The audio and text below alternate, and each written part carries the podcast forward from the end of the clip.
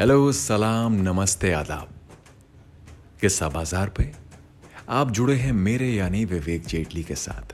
दोस्तों, पिछली वीडियो में मैं आपको कमला का किस्सा सुना रहा था, जिसे लिखा है दिलीप कापसे ने। मैंने आपको बताया था कि कैसे कमला के घर के बाहर भीड़ लगी हुई थी, और पुलिस भी वहाँ मौजूद थी।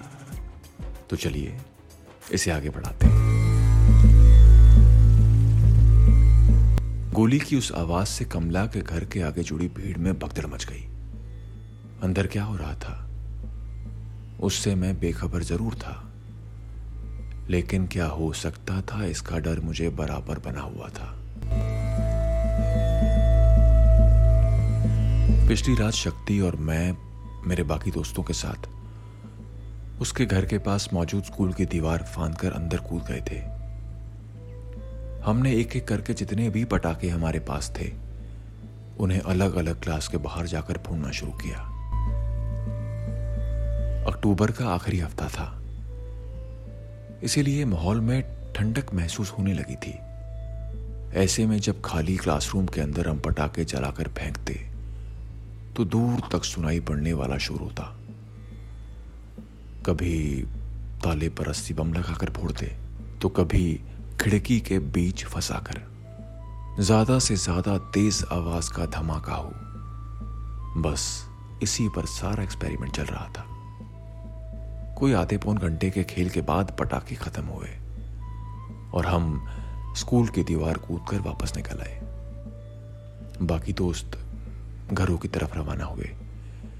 तो वहीं मैं और शक्ति सिगरेट पीने के लिए एक पान की गुमठी की ओर चले गए। चौक पर अब भी रौनक थी। यहीं से होकर एक सड़क शक्ति के मोहल्ले तक जाती थी। उसने गुमठी पर लगी घड़ी में टाइम देखा। तब घड़ी में सवा दस बज रहा था। दो तीन कश जल्दी जल्दी खींचकर उसने बची हुई सिगरेट मुझे थमा दी। तू भूख, मैं अब निकलता हूँ।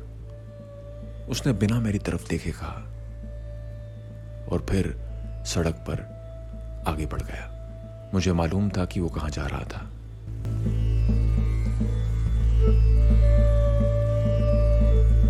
अचानक शक्ति की माँ ने रोना तेज कर दिया और उस आवाज़ के साथ ही मेरी सोच का घेरा भी टूट गया। मेरा डर और ज़्यादा बढ़ गया था।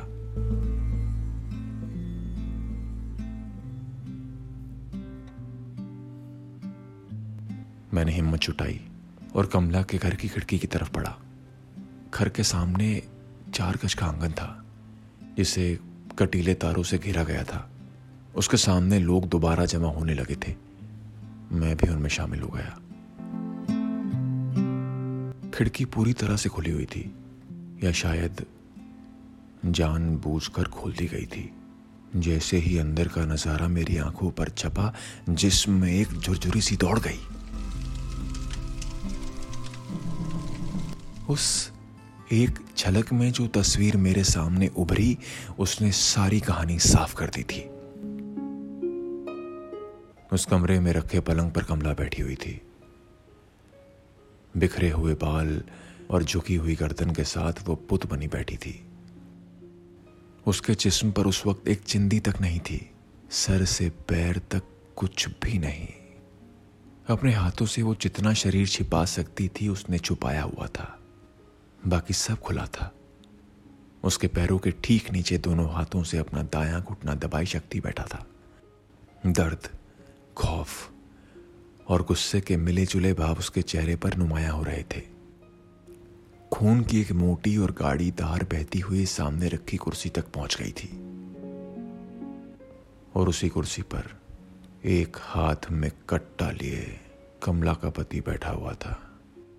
उसके दूसरे हाथ में बीड़ी थी, जो वो रह रहकर फूंक रहा था। वो सारा तमाशा रात से शुरू हो गया था।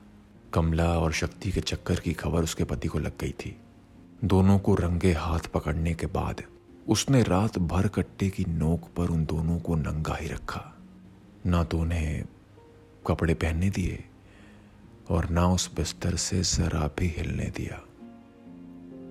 पूरे नौ घंटे तक उनको उसी तरह बंधक बनाए रखने के बाद दिन निकलते ही उसने जानबूझकर कमरे की खिड़की को खोल दिया। जब रोती, सिसकती और किड़किड़ाती कमला की आवाज़ सुनकर पड़ोसियों ने झांका तो अंदर का नज़ारा देखकर सबके होश उड़ गए। शक्ति के घर वालों को जैसे ही खबर मिली तो वनहोनी की आशंका से बेतहाशा रोने लगे।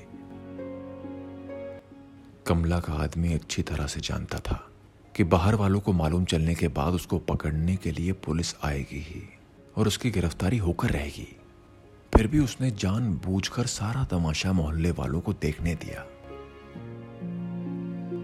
एक एक कर कस्बे भर के लोग वहाँ आते गए और अपनी आँखों से कमला और घायल पड़े शक्ति को देखते रहे। किसी ने अफसोस ज़ाहिर किया तो कोई देखकर हंसने लगा। दोपहर के बारह बज रहे थे, पर ना तो पुलिस उसे मना पाई थी और ना आस पड़ोस में रहने वाले। शक्ति की माँ के पास तो आँसू भी खत्म हो गए थे। उसका बेटा खून बहते रहने से बेहोश हो चला था।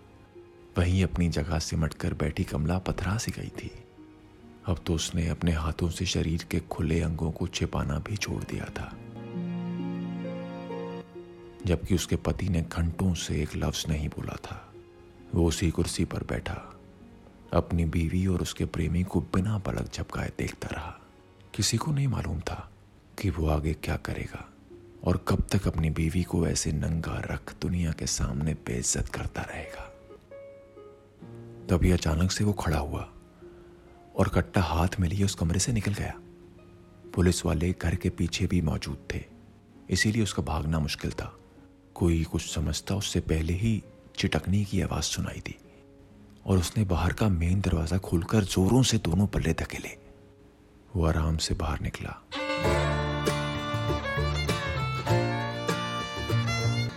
भीड़ को तो छोड़िए, पुलिस वाले भी एक घड़ी घबराकर पीछे हट गए।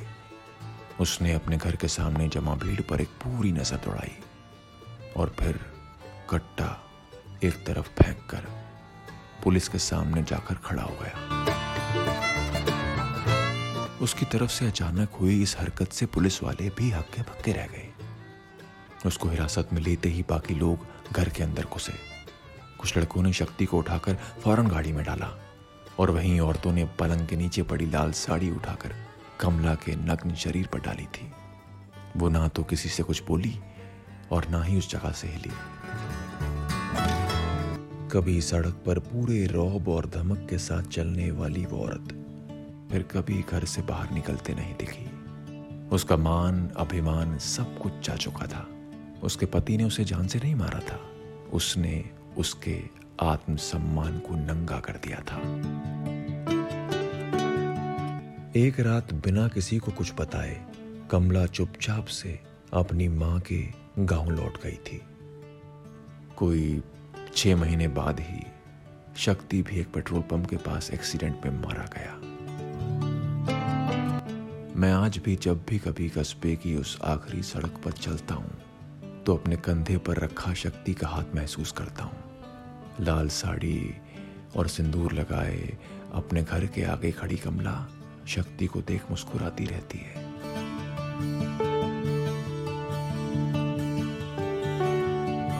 दोस्तों, अभी आपने सुना दिलीप कापसे की यादों से निकला कमला का किस्सा।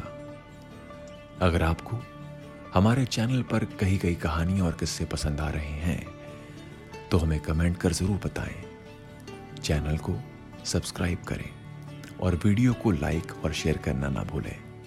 फ़िलहाल, अपने दोस्त विवेक जेटली को दीजिए इजाज़त। नमस्कार।